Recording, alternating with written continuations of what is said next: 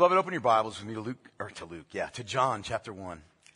And I want us to stand together and read again these first 18 verses of the prologue of John and set our hearts and our minds to really explore the wonder of these words.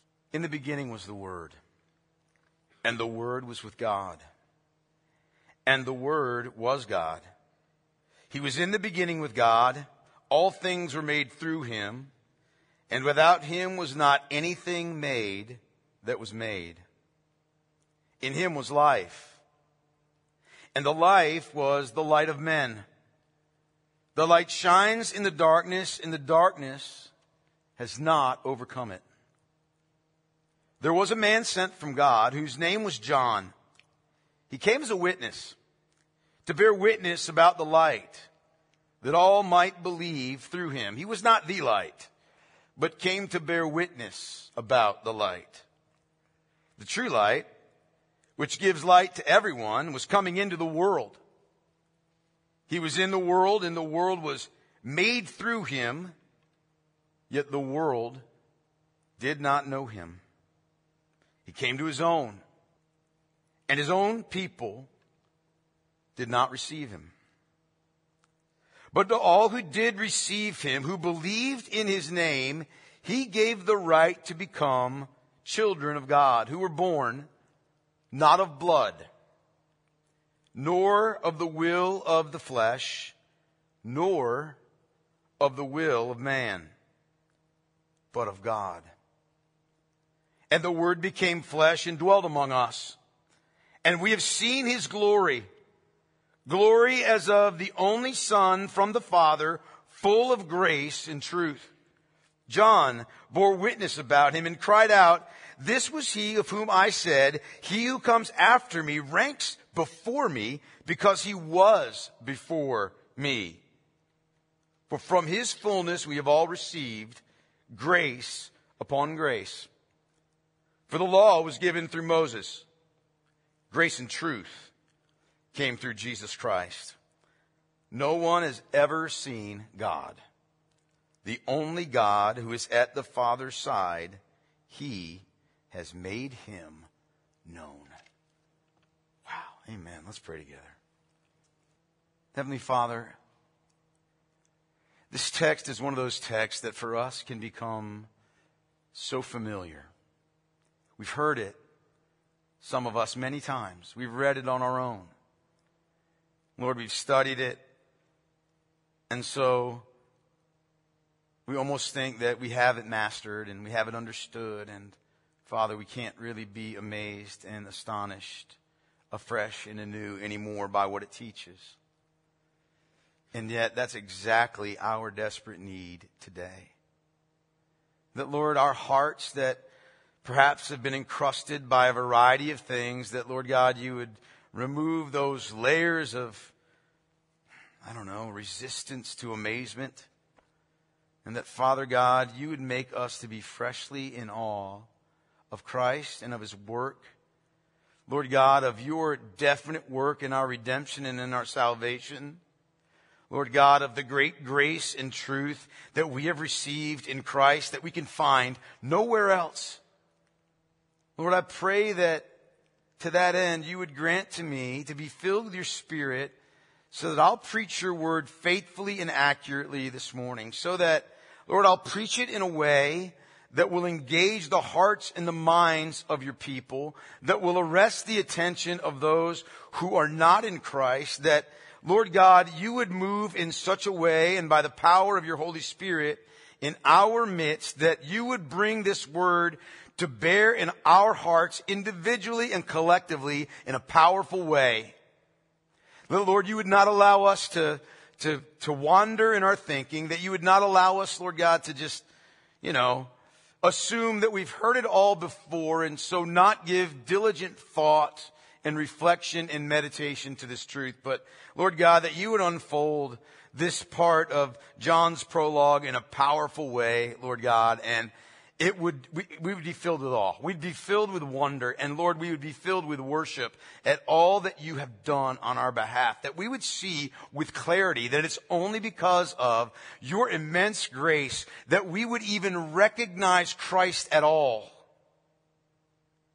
The difference between we who are saved in a world that is lost in darkness is not our brilliance and it's not our wisdom and it's not our character and it is not our merit or our righteousness. It is entirely because of your great grace to regenerate hard, deadened hearts, open blinded eyes, and unstopped deafened ears.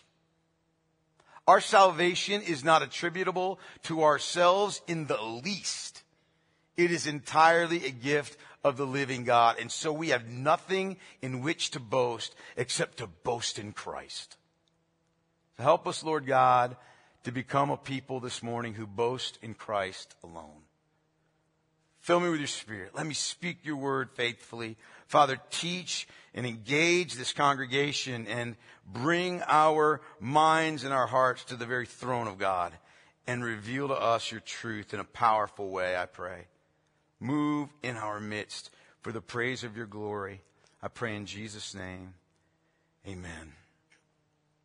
You be seated. You know, not long ago, beloved, I was reading this article. It was actually very interesting. And it was talking about the loss of amazement and the loss of imagination among the young people in our nation.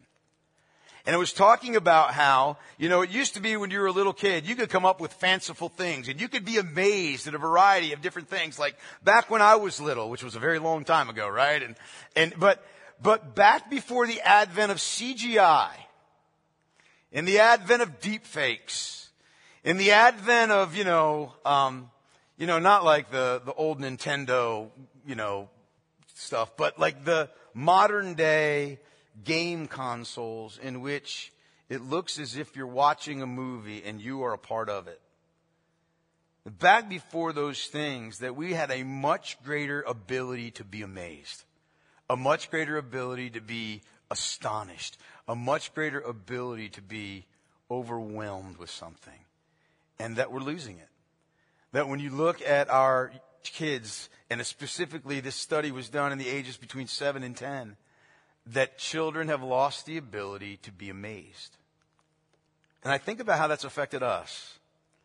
You know, I especially was thinking about it after last week. You know, last week when we were looking at this, this um, description in Scripture of the person of the Lord Jesus Christ. You remember last week we were taken by John into the eternal, you know, timeless glories of, of that, that, that, that time before time, right? When, when we were considering the description of the Lord Jesus Christ from an eternal perspective, when we were looking at the eternal truth of the second member of the Trinity, right? When we beheld Christ as the eternal Word of God, who from the beginning, no matter where you want to place that, that, that from, from from the beginning of time, he was always continuing. He never came into existence that he's always been. And that not only that, but that from before the beginning, before the ages, before the foundation of this world was laid, before there were any angelic beings, the Word was face to face with Father God. And together the Father and the Word enjoyed the most intimate of relationships, this intimate communion and communication and fellowship, the most intimate relationship possible that they beheld one another. That they were, they were locked in this relationship of infinite love and infinite pleasure and unimaginable blessing and unimaginable joy. They were of one heart and of one mind together and they lacked nothing. They lacked nothing.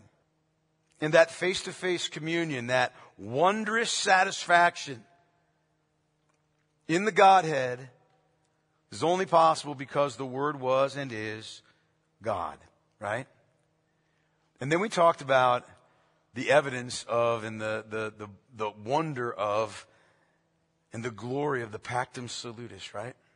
This, this inner Trinitarian covenant, this inner Trinitarian agreement, the eternal covenant of redemption between the Father and the Son and the Holy Spirit that, that we see in Scripture presented most often primarily in terms of the promises of the Father to the Son and the obligation of the Son to the Father. And how in, how in the eternal councils of the Trinity, the triune God covenanted together in a plan that involved the salvation of all who would belong to the Lord Jesus Christ, that the Father chose a certain number of the human race for salvation and gave them to His Son as their guardian and as their Savior as their redeemer and mediator. And we saw the pledge of the Holy Spirit to bring them all to Christ, to receive all the benefits of salvation and the attending promise that in accomplishing the eternal salvation of his people, the Son, the Word, the Lord Jesus Christ would be exalted with the name that is above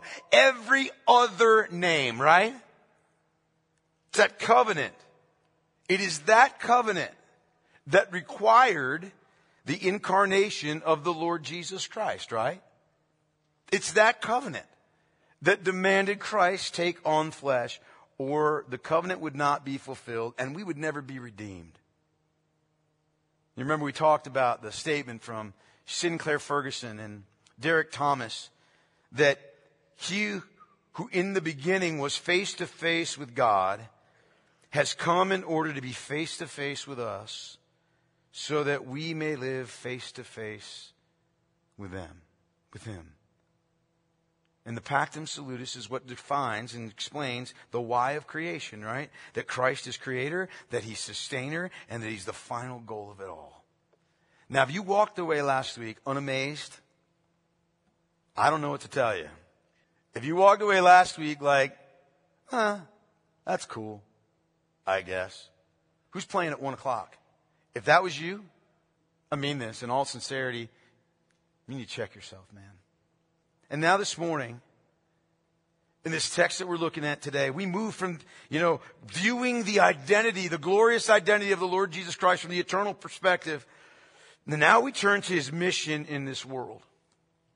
And John's intention for us is that we would see the stupendous nature of what Christ has done for sinners like us. And so he's going to describe to us now how, how the, the wonder of redemption in Christ works in time.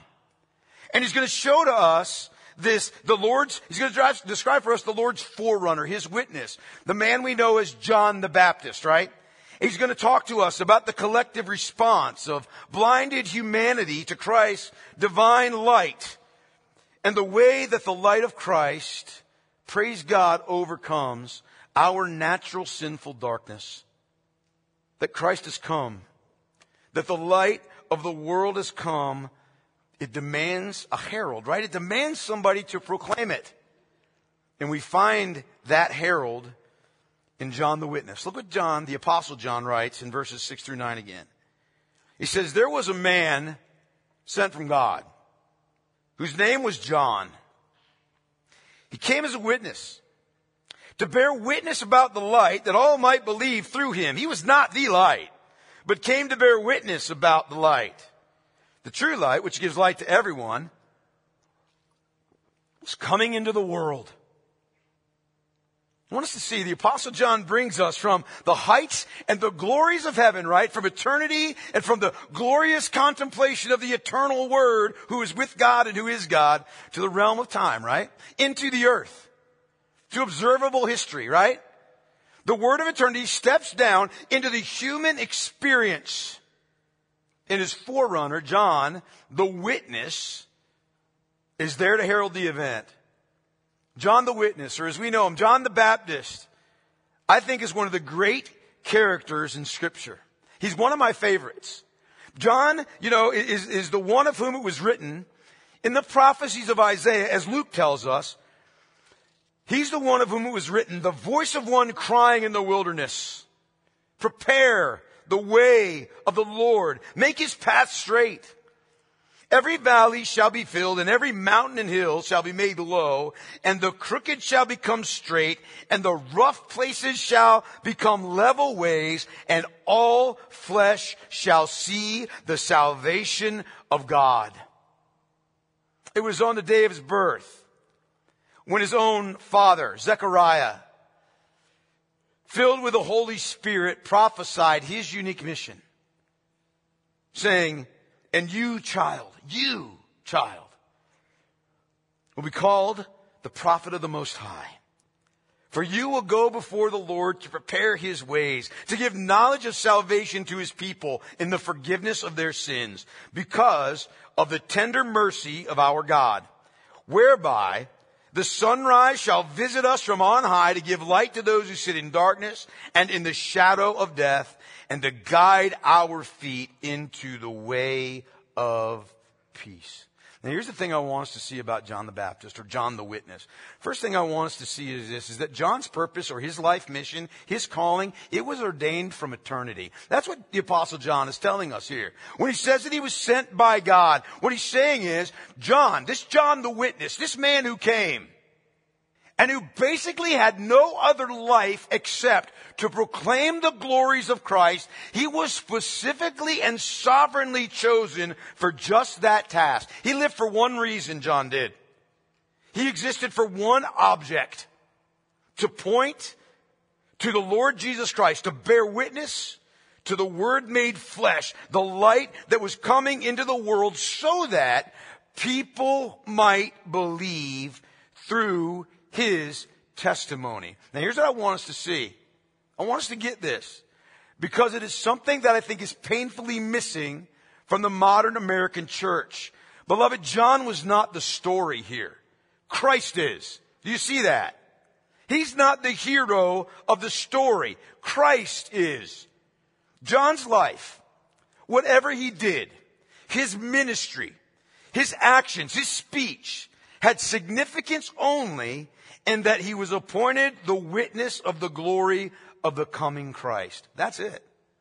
In other words, here's what I'm going to say to you. John the Baptist, John was not, in worldly terms, considered a great man. He wasn't. He wasn't a great man in worldly terms. He wasn't rich. He wasn't universally acclaimed. He didn't accomplish anything of worldly value. He wasn't prestigious. He was not accomplished in the eyes of society. In fact, most of the successful people of the world viewed John's life as insignificant. And yet, the Word made flesh, the Lord Jesus Christ, said of him, Truly I say to you, among those born of women, there has arisen no one greater than John the Baptist. That's because John understood his role as a witness. It was not to point to himself. It was not to point to his ministry or elevate himself. It was not to gain followers for himself. He sent his disciples away to follow Christ. It wasn't about him. And what a welcome contrast John is to the so-called prophets of our day who are continually courting fame in the name of the Lord Jesus Christ and filling up their social media accounts with quotes from themselves. Ever thought about that? Filling up their social media accounts with quotes from themselves. While, you know, while all the while humbling all over themselves in public. You know, John's heart was, and he said this, he must increase, and I must what? Decrease.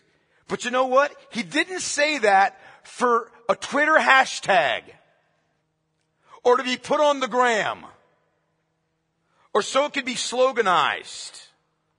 How different he is from so many of the fame seeking would be prophets of Christ in our own age.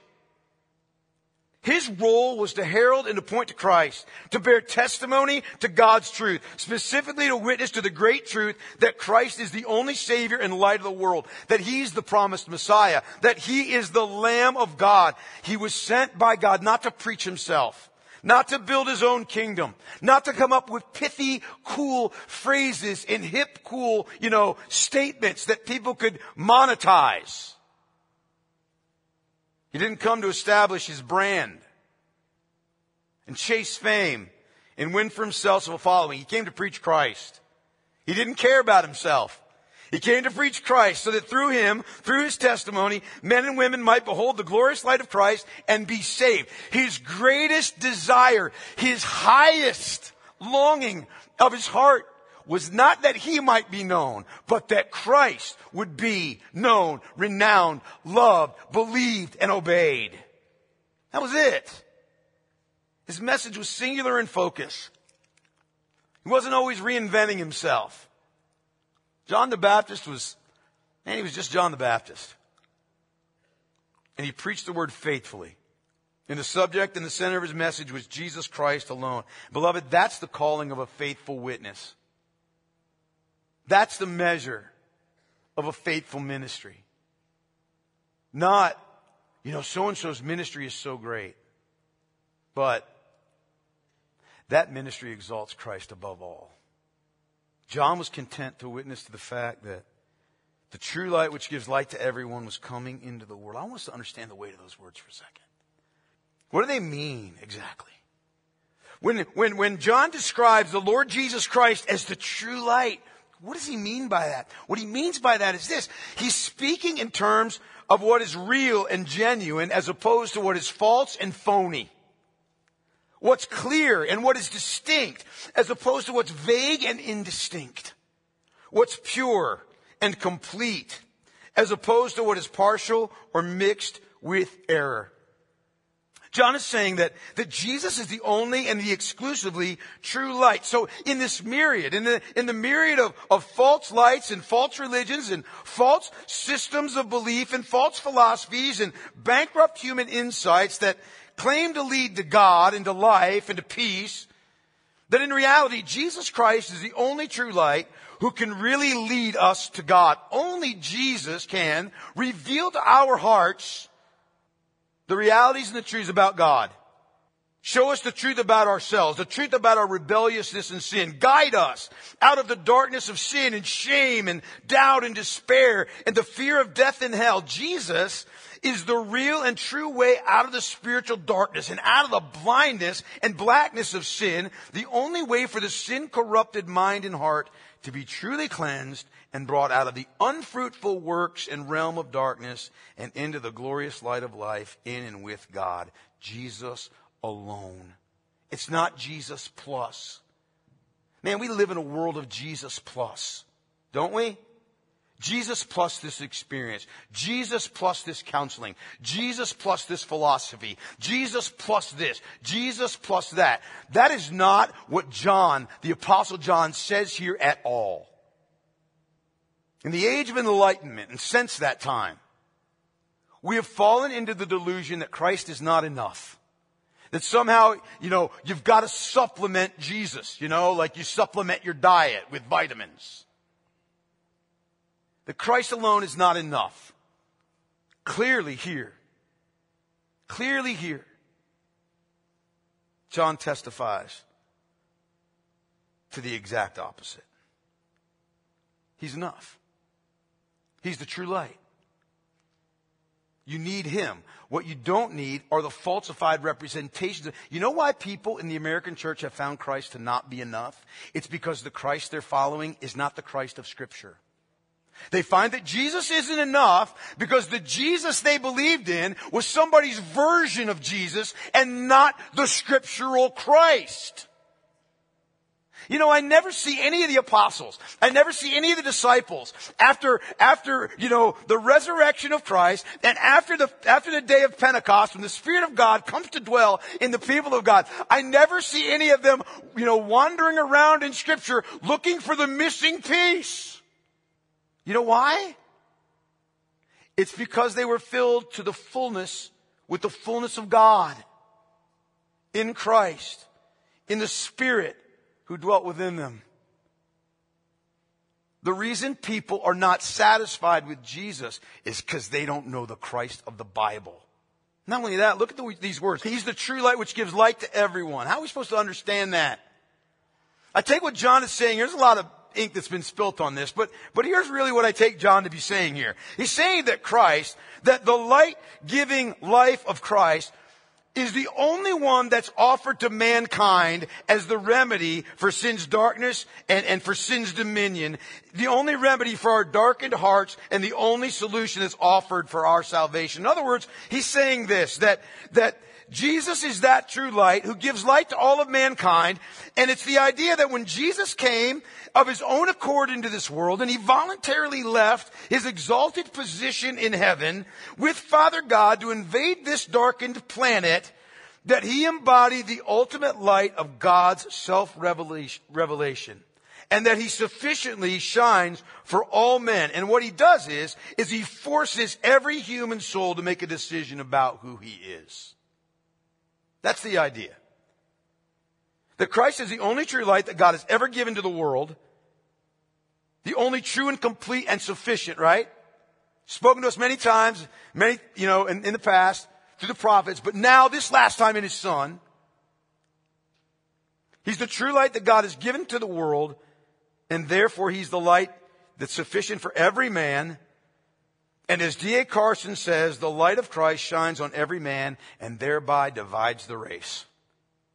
So John describes the Lord Jesus as the only light of life, as the only source of salvation, as the one who comes into this darkened world to shine the light of his redemption upon those who sit in darkness and in the shadow of death the one who came of his own will to rescue sinners.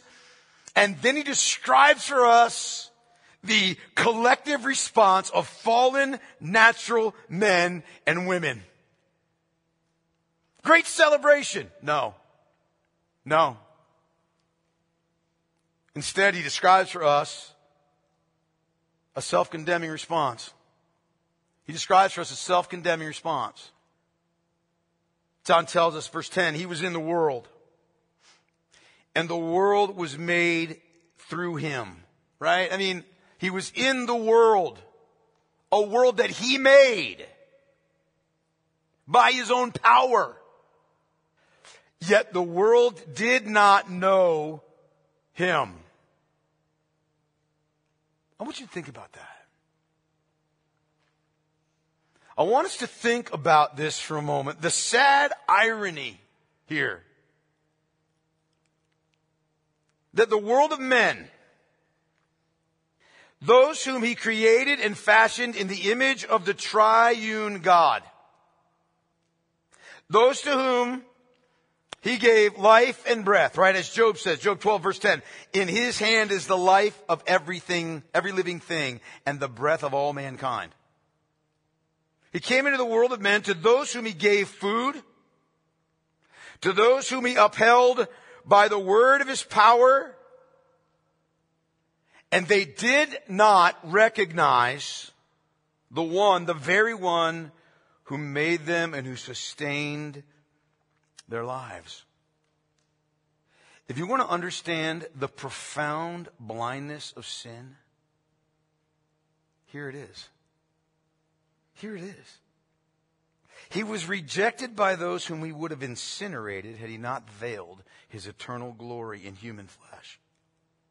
He was rejected by those whom he spoke into existence by his word, those whom he sustains by his merciful common grace, by those who suppressed the truth and did not honor him or give thanks to him, but who worshiped the creature rather than the creator.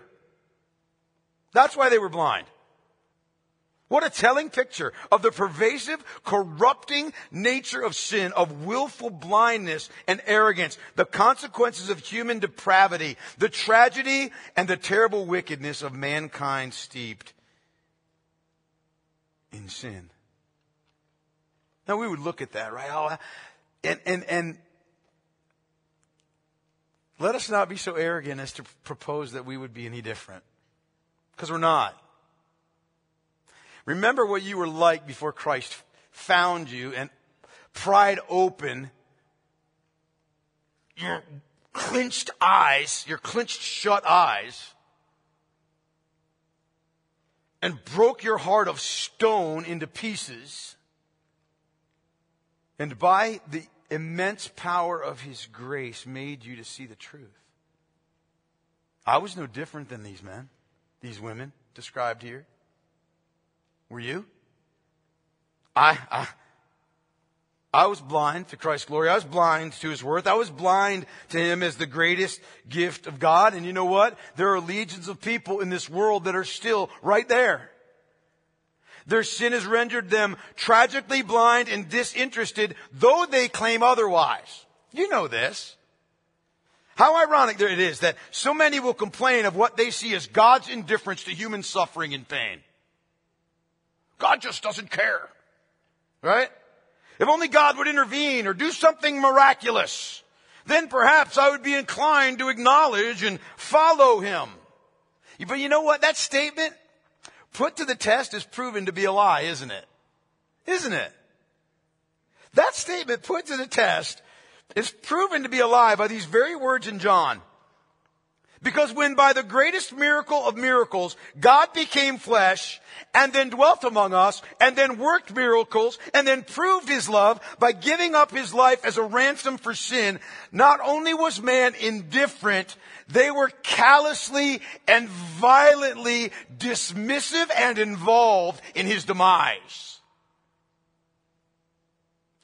In fact, I want us to think about this for a moment. The evidence of the eternal Word who is God, through whom all things were made and without whom was not anything made that was made, was already in the world before his incarnation. His, the evidence of his existence was in the world before his incarnation, before his special coming into the world. How do I say that? Well, because we've read the book of Romans, haven't we? And what did Paul say? For his invisible attributes, namely his eternal power and divine nature, have been clearly perceived ever since the creation of the world in the things that have been made.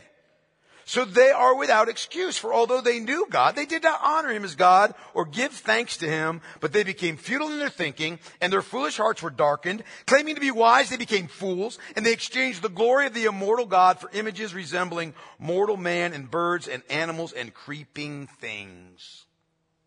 The apostle John tells us here that the world's general response to the incarnate word when he came into the world was in keeping with the world's general response throughout the previous ages and the general response of our own. J.C. Ryle put it like this. He said, Christ was in the world invisibly long before he was born of the Virgin Mary. He was there from the beginning, ruling, ordering, and governing the whole creation. By him, all things consisted. He gave to all life and breath, rain from heaven and fruitful seasons. By him kings reigned and nations were increased or diminished, yet men knew him not and honored him not. Can it get worse? Yeah, it actually can. What's worse and even greater indignity to the eternal word is that as John tells us in verse 11, he came to his own and his own people did not receive him. He came to his own and his own people did not receive him. That is meant to make us drop our jaw. Okay? I want you to imagine for a second. Imagine if Donald Trump showed up at Trump Tower and nobody acknowledged his presence. You think that would ever happen? Do you? Do you? No. Donald Trump is eminently recognizable, right? With the old comb over and everything. And if he were not recognized, be certain you would hear about it on social media in a moment. But here's John telling us Christ came to his own people, his own land, his own people is the idea to a nation that had been prepared for centuries to recognize and to receive God's son, and instead they rejected him. How deep the darkness, right? He came to his own people, a people who should have been awaiting him, a people to whom was given the law and the prophets, the promises, the prophecies, the wisdom of God through prophets and kings, a people who had experienced mighty acts of mercy and judgment such as no other nation on the earth under God had ever experienced. Moses said, Deuteronomy 4 verses 7 and 8, for what great nation is there that has a God so near as it, to it as is the Lord our God to us? Whenever we call upon him, and what great nation is there that has statutes and rules so righteous as all this law that I've set before you today? They were a people to whom had been given the promise of the coming Messiah from their very own lineage. that the Messiah, the Savior of the world, would come from them. And they would have nothing of him when he came. And we look at this, and the truth is, the description of the world and the description of the Jewish nation, the, the description of the rejection of the world, it indicts the entire human race, beloved, doesn't it? Blinded in sin, alienated from the life of God. And it shows just how desperately, doesn't it? How desperately we needed an incarnation and visitation from Christ. How desperately we needed the light of Christ to shine on our darkened souls if we would ever be rescued. Why? Because we're so bound by nature to sin and to eternal condemnation and to sorrow and blind by nature to the beauty and the glory of God. You know what else it does though? It speaks to the infinite grace and mercy and condescension of the Lord Jesus Christ, doesn't it? Doesn't it? It speaks of the infinite condescension of the Word to come to a world of sinners. Look, Jesus wasn't surprised. He came to a world of sinners whom he knew would not recognize God in their midst. He knew it. What astonishing humility it is. I mean, keep it in mind, right? This is the Word of God. This is God Himself. This is the eternal Word. What astonishing humility and grace for the Lord Jesus Christ to come from a place, come from a state, come from a heaven where there's nothing but perfect joy and perfect communion and perfect delight in the Godhead, a place of perfect love and holiness, a place of perfect fellowship and honor and satisfaction, from a place of glory and the worship of the holy angels to a place of utter rejection by ungrateful rebels in a foul atmosphere of wretchedness and sin in order to save some of those very sinners who openly rejected him.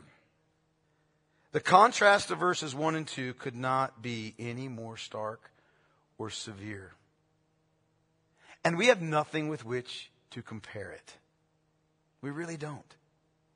None of us probably, has ever been in a place amongst a group of people where we were despised and rejected, hated, unrecognized, and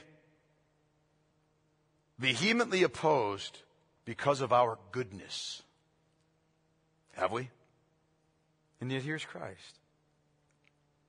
Here's Christ putting himself willingly in this atmosphere, this foul atmosphere of sin and rejection by the very ones whom he's come to save.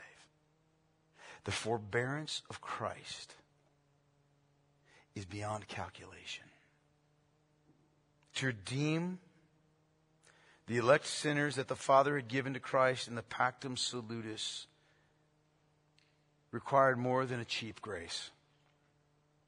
It required a great personal cost to our Lord. It was accomplished, our redemption, by the sovereign love and the condescending and selfless grace of the Word made flesh. It cost him an incarnation. A life of sorrow and grief. A selfless pouring out of his life from Mary's womb to Joseph's tomb. There was never a moment when Christ was not pouring himself out. A life of excruciating forbearance, as I mentioned, of endurance in the face of resistance and accusation, a life of thankless devotion, of misunderstanding and unbelief, of opposition and indifference, the display of divine right, righteousness in the face of human evil a sacrificial atoning death for the sake of hardened souls so that we might be made the children of God. There is not a costlier grace that has ever been revealed in human history. And yet, given the natural state of man, here's, here's how sinful sin is. Given the natural state of man, everything that Christ did would have been for naught except for the regenerating power of God, except for the gracious work of the Holy Spirit. Praise God, the divine might of the Lord overcomes the darkness of the human soul with the power that cannot be resisted. The pactum salutis, the eternal covenant of redemption, cannot fail. What Christ has done for the elect of God will not be for naught. It can't be. And the new birth guarantees the divine plan of redemption cannot and will not fail because of our sin. I want you to think about this. If John were to stop right here with verse 11, it would seem that verse 5, look back at it. The light shines in the darkness, and the darkness has not overcome it. Well, it sure seems like it has. Doesn't it? If you stop right here at verse 11, it sure seems like the darkness has overcome the light. It would sure seem that the darkness has quenched the light, wouldn't it? Wouldn't it? Man, look in our own society. Doesn't it seem like the darkness has quenched the light? Doesn't it seem that way? You look in our, in our world, the brutal crimes, the multiplied wickedness, the, the rampant sexual immorality, the indifference and self-absorption, the, the, the lust for power and the, lust for riches, the bloodlust, the selfishness, the callousness, the abject godlessness, the self-absorption and self-worship, the perversion and wanton rebelliousness that consumes so many. You look at it and you say, Man, I don't know what world John's looking at here, but it sure seems to me like the darkness has overcome the light. And if you think that, it's because you're seeing with natural eyes and not the eyes of God. It seems like the darkness has overcome the light, but oh, oh, how much magnificent doctrine in Scripture hinges on one little word. Three letters in English, two letters in Greek, a world of difference. How much hangs on that simple word, but? Right? The light of the eternal word. The Lord Jesus Christ really has overcome the darkness and continues to extend his, his triumph over the darkness. And John tells us how, starting with that simple, small, yet powerful word. Look at it. John says, verses 12 and 13, but to all who did receive him,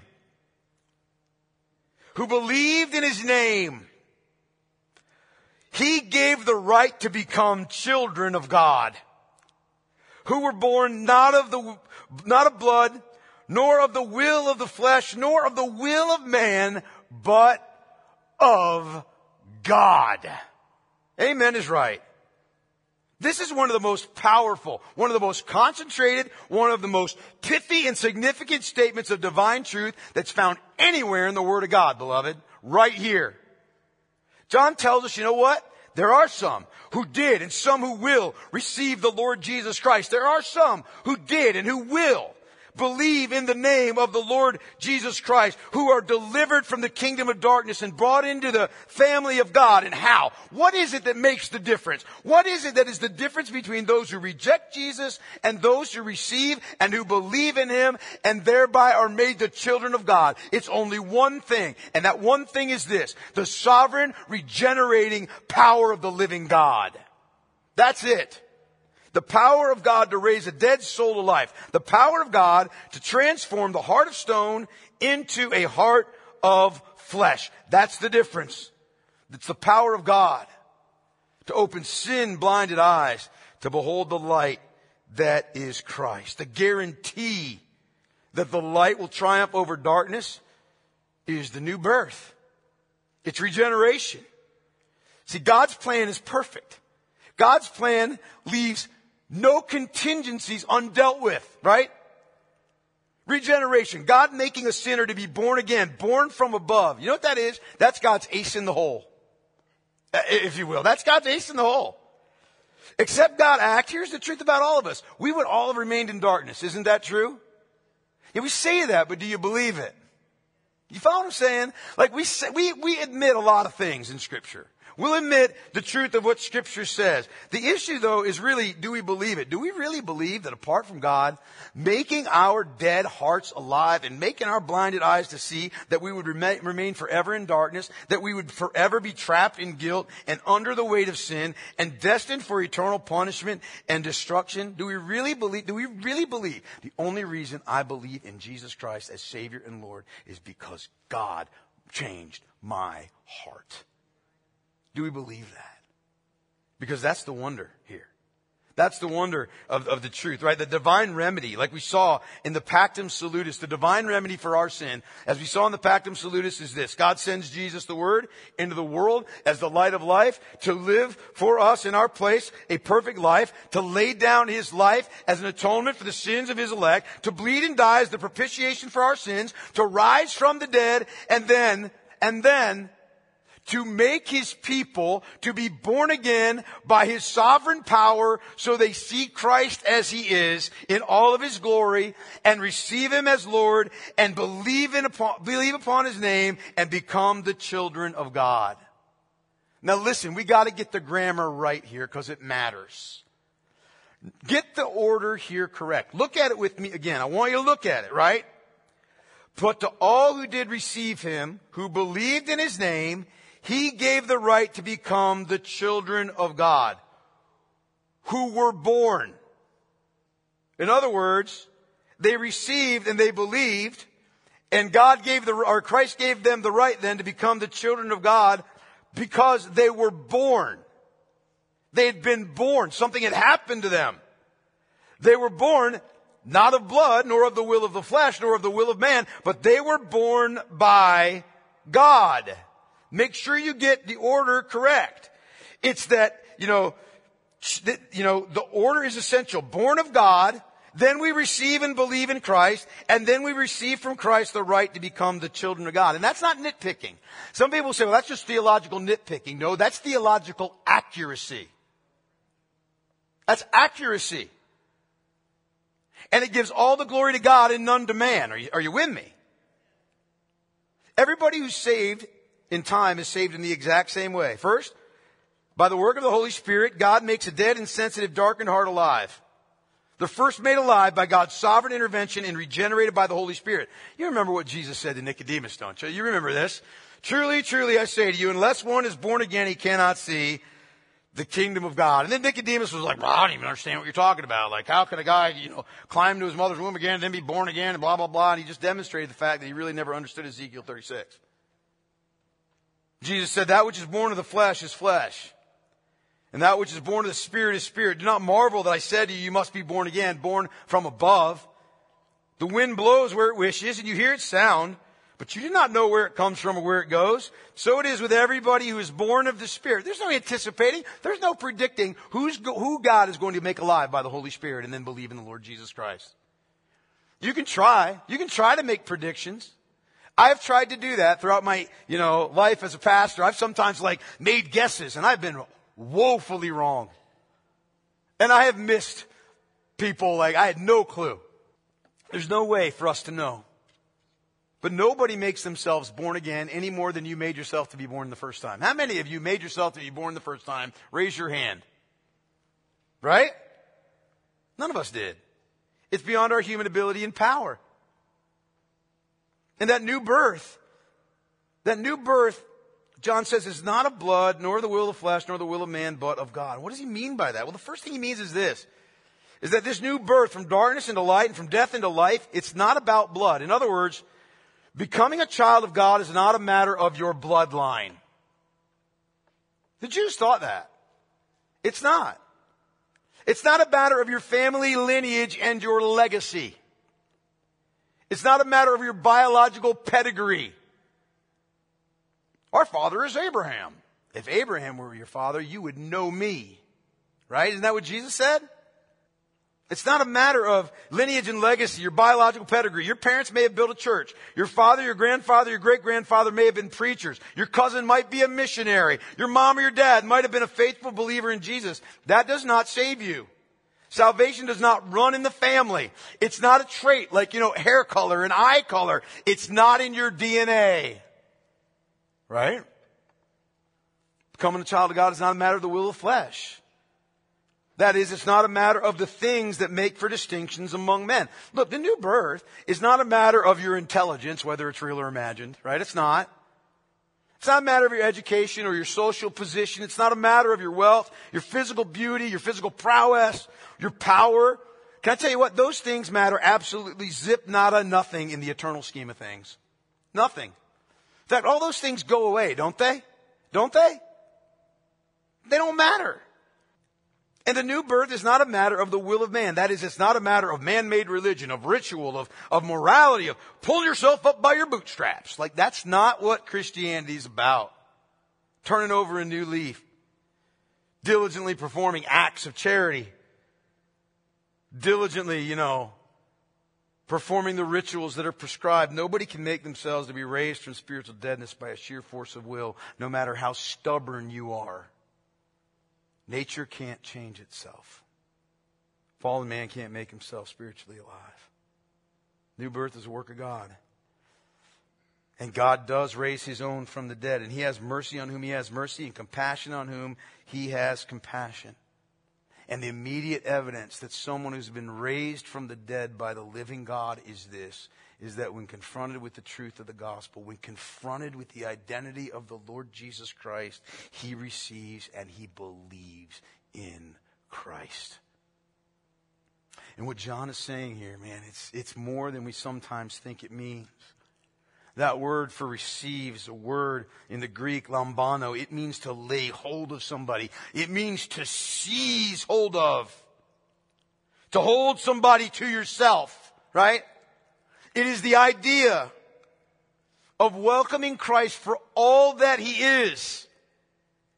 For who and what he is in all of his fullness. That you don't pick and choose. You don't take Christ piecemeal. You take him as he is. He comes as prophet, speaking to you the word of God, and you receive those words as the truth. He comes to you as priest, as the one who has, has offered himself as the atoning sacrifice that's sufficient, the only atoning sacrifice that's sufficient for your guilt, and you receive him as such. He comes to you as king, and you welcome his rule. He comes to you as Savior and you welcome Him with repentance and faith. He comes to you as sovereign Lord and you receive and submit to His authority and His commands. He comes to you as shepherd and you follow His lead and you accept His provision and you embrace His protection. There's a lot more that I could say, but you get the point. You take Christ as He is. And then you believe in His name. In fact, you believe and you keep on believing is the idea here. It's a word that means to entrust yourself personally and completely with full confidence and total commitment to someone. You might be sitting there and saying, yeah, I know that, but you need to hear it again. Just like I've sat down with husbands and wives whose relationships are not what they wished it would be at this stage in their marriage. And I speak to them about the vows that they once made to one another that they've forgotten. You might say, I know what it means to believe in Jesus, but there's more to knowing what it means to believe in Jesus and actually believing in Christ. You need to remind, be reminded what this means. It's not just assenting to a certain set of facts about Christ. It's not just, you know, even confessing those facts are true. It's a matter of believing in the Lord Jesus Christ personally. Personal trust, personal surrender, personal conviction about the Lord Jesus Christ. You know what it really comes down to? It's this. It's, it's the cry of the human heart, really, that says, you know what? I believe that Jesus Christ is the Son of God who came to this earth to save me because I'm a sinner. And I was arrayed and against and an enemy of the Holy God. That He lived for me the life of perfect righteousness that I could never live and I can't live now. That He bore the guilt and the shame of my sins for me in my place. That He died for me. That He suffered God's wrath that was reserved for me. He bore. He rose from the dead on the third day. He defeated sin and death for me. He purchased me for His own possession. He's the Lord of everything. And He's Lord over me. And He commands my life. And I've been bought with a price. And I'm no longer my own. I'm His. And every day, demands my repentance and my faith in Him grow. He is actively at work in me for my spiritual good. He is actively at work to deliver me out of the bondage of my daily sins. He's all my portion. He's all my strength. He's my sustainer and He's my life. He will increasingly fashion me into His image. And in pleasing Him, I'll find my greatest joy. I desire in everything to be guided by Him, to submit myself to His absolute authority, to His gracious love. He'll forgive me when I sin. He keeps me when I fail. He will come for me on that last day. He will take me to heaven with Himself, not because of the works of my hand. Not because of anything in me that's praiseworthy. Not because of my merit, because I don't have any. In and of myself, I am nothing. I'm a wretched sinner. I am dust. But only because of his great love with which he has loved me and saved me, I am redeemed. Beloved, it's got to be personal. It's got to be personal. It's got to be Christ is my Savior. He's my Lord. He's my King. Martin Luther is the one that's been credited with this. I don't know if he said it first or not, but he said the Christian life consists of possessive pronouns. It's one thing to say Christ is a Savior. It's another thing, quite another to say He is my Savior. And when we receive, we believe in the name of the Lord Jesus Christ, He and He alone grants us the right to become the children of God. And I want us to make sure we understand this. We, we, we think about all the rights that we've been given in our world, how, you know, we're, we demand our rights all the time. That's not what this word that's translated as right means here at all. What it means is that He grants us, He confers on us the permission, the freedom, the awesome privilege of becoming the children of God. That's the idea here. What an immense blessing it is to go from being a rebel and a God hater and be made the children of God, right? We've seen it throughout Romans 8, right? The, the glory and the wonder of what it means to be a child of God. But in order to really appreciate being a child of God, we got to remember that we were once children of Satan, under the sway of the prince of the power of the air, and by nature children of wrath, just like the rest of mankind. That's what we and the only thing that can make us, the only one who can make us what we are is Christ. But to do it required humility and grace beyond our ability to even comprehend. What would we have done? You ever think about this? What would we have done had not the eternal Word of God, our Lord and Jesus, Savior Jesus Christ, had he not become what he was not, a man?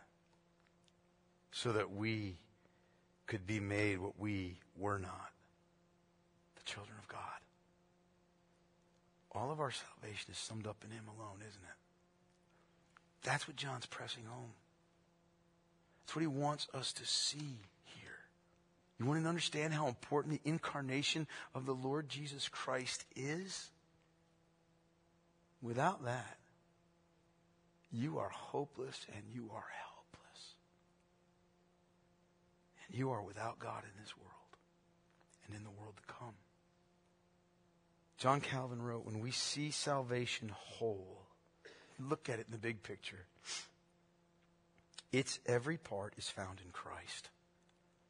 And so we must beware lest we derive the smallest drop of salvation from somewhere else for if we seek salvation, the very name of Jesus teaches us that he alone possesses it. If other spirit given gifts are sought, in his anointing they're found. Strength in his reign and purity in his conception and tenderness expressed in his nativity in which in all respects he was like us that he might learn to feel our pain. Redemption, when we seek it, is in his passion found. Acquittal in his condemnation lies. And freedom from the curse in his own cross is given. If satisfaction for our sins we seek, we'll find it in his sacrifice and cleansing in his blood. If reconciliation now we need, for this he endured Hades. To overcome our sins, we need to know that in his tomb they are laid. The newness, then newness of our life, his resurrection brings and immortality as well also comes with that gift. And if we also long to find inheritance in heaven's reign, his entry there secures it now with our protection, safety, and blessings that abound, all flowing to us from his royal throne. The sum of all is this. For those who seek this treasure trove of blessings of all kinds, in no one else can they be found than in him. For all are given in Christ alone. What do we do with this text? It's really very simple. The question that's posed by these glorious words is very simple, but it's the most important question in the entire world. Have you received Jesus and believed in his name? Have you received Jesus and believed in his name and so become a child of the living God? It is impossible for me to overstate how important those words, that question is. Life or death, heaven or hell, blessing or cursing, they all rest on your answer. They all turn on your answer to that question. Have you received Jesus and believed in his name? Not are you a churchgoer? Not have you grown up in a Christian family? Not have you given your tithes and your offerings today?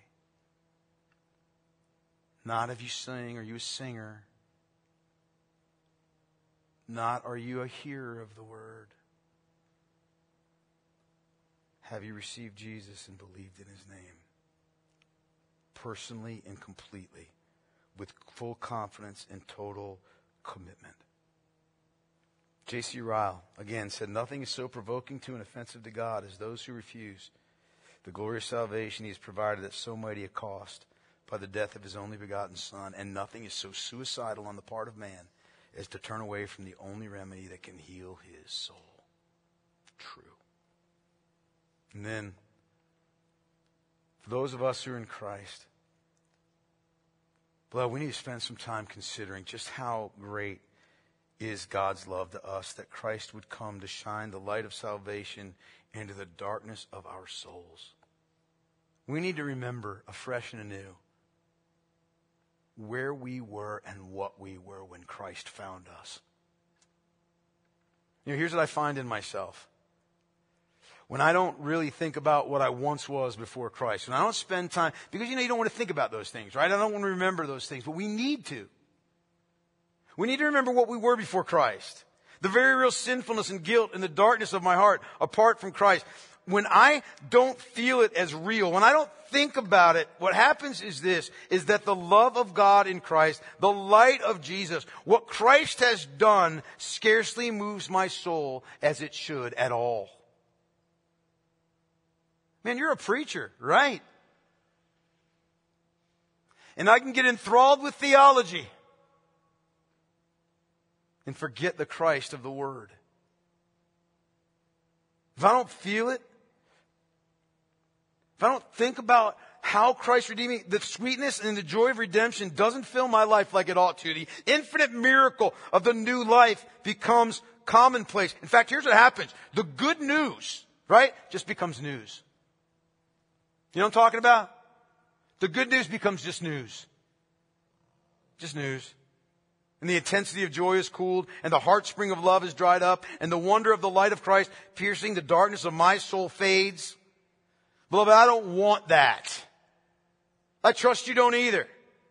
And so I'm praying that God will fill our hearts with the joy that comes from really understanding the depth and the breadth and the power and the truth of Christ's love for us, the wonder of His coming for us. Everything that He's done for us. All that He is for us. All the promises that He's made to us and that they would move us to make his glorious salvation known and to testify to Christ and to make much of Christ that others might hear the gospel and believe. If you've really received and believed on the Lord Jesus Christ, that is not something you can keep to yourself. It's not something that you can swallow down and keep hidden. How I pray for us. Not only would we read these wonderful words from John, but we would marvel in the truth. And not just marvel in theology, but marvel in Christ. Let's pray together. Heavenly Father, you are so faithful, Lord God, to provide for us this holy word, this glorious word, this truth that is revealed to us in the prologue of John. To lift our eyes, Lord God, to the glory of eternity, time before ages when time didn't exist, to behold the glory of Christ as the Word of God, face to face, pros ton theon with God, enjoying divine fellowship, perfect communion, perfect love, perfect joy. And then that, he, that Lord Jesus, you would take to yourself human flesh and descend into a world that you knew would reject you, would refuse to recognize you, would refuse to honor you, even your own people. Even your own people. So that you might rescue and save the very ones who scorned and mocked and scoffed at you. Not just then, but throughout the ages and even now. Us in this room who know Christ. I thank you, Lord God, for a salvation that is rich and wonderful and glorious and worthy of contemplation and that should bring forth in us great worship. I pray, Lord God, for those that are in this room today who know Christ as Savior and Lord. That, Father, they would reflect upon the immensity of the grace of Christ and they would wonder at Jesus. Wonder in awe at the Christ who would save them. And then, Father, for those who are here that are still strangers to the grace of God in Christ, I pray, Lord, that you would bring them face to face with their own blindness, with their own darkness, with their own, you know, you know, position that they're in of condemnation, and Lord God, that you would turn them to Christ, who alone has provided the perfect sacrifice for all who will receive and believe him. I pray you move in might during this time and turn the hearts of everyone in this room to you. Pray it, Lord God, in the name of Christ our Lord. Amen.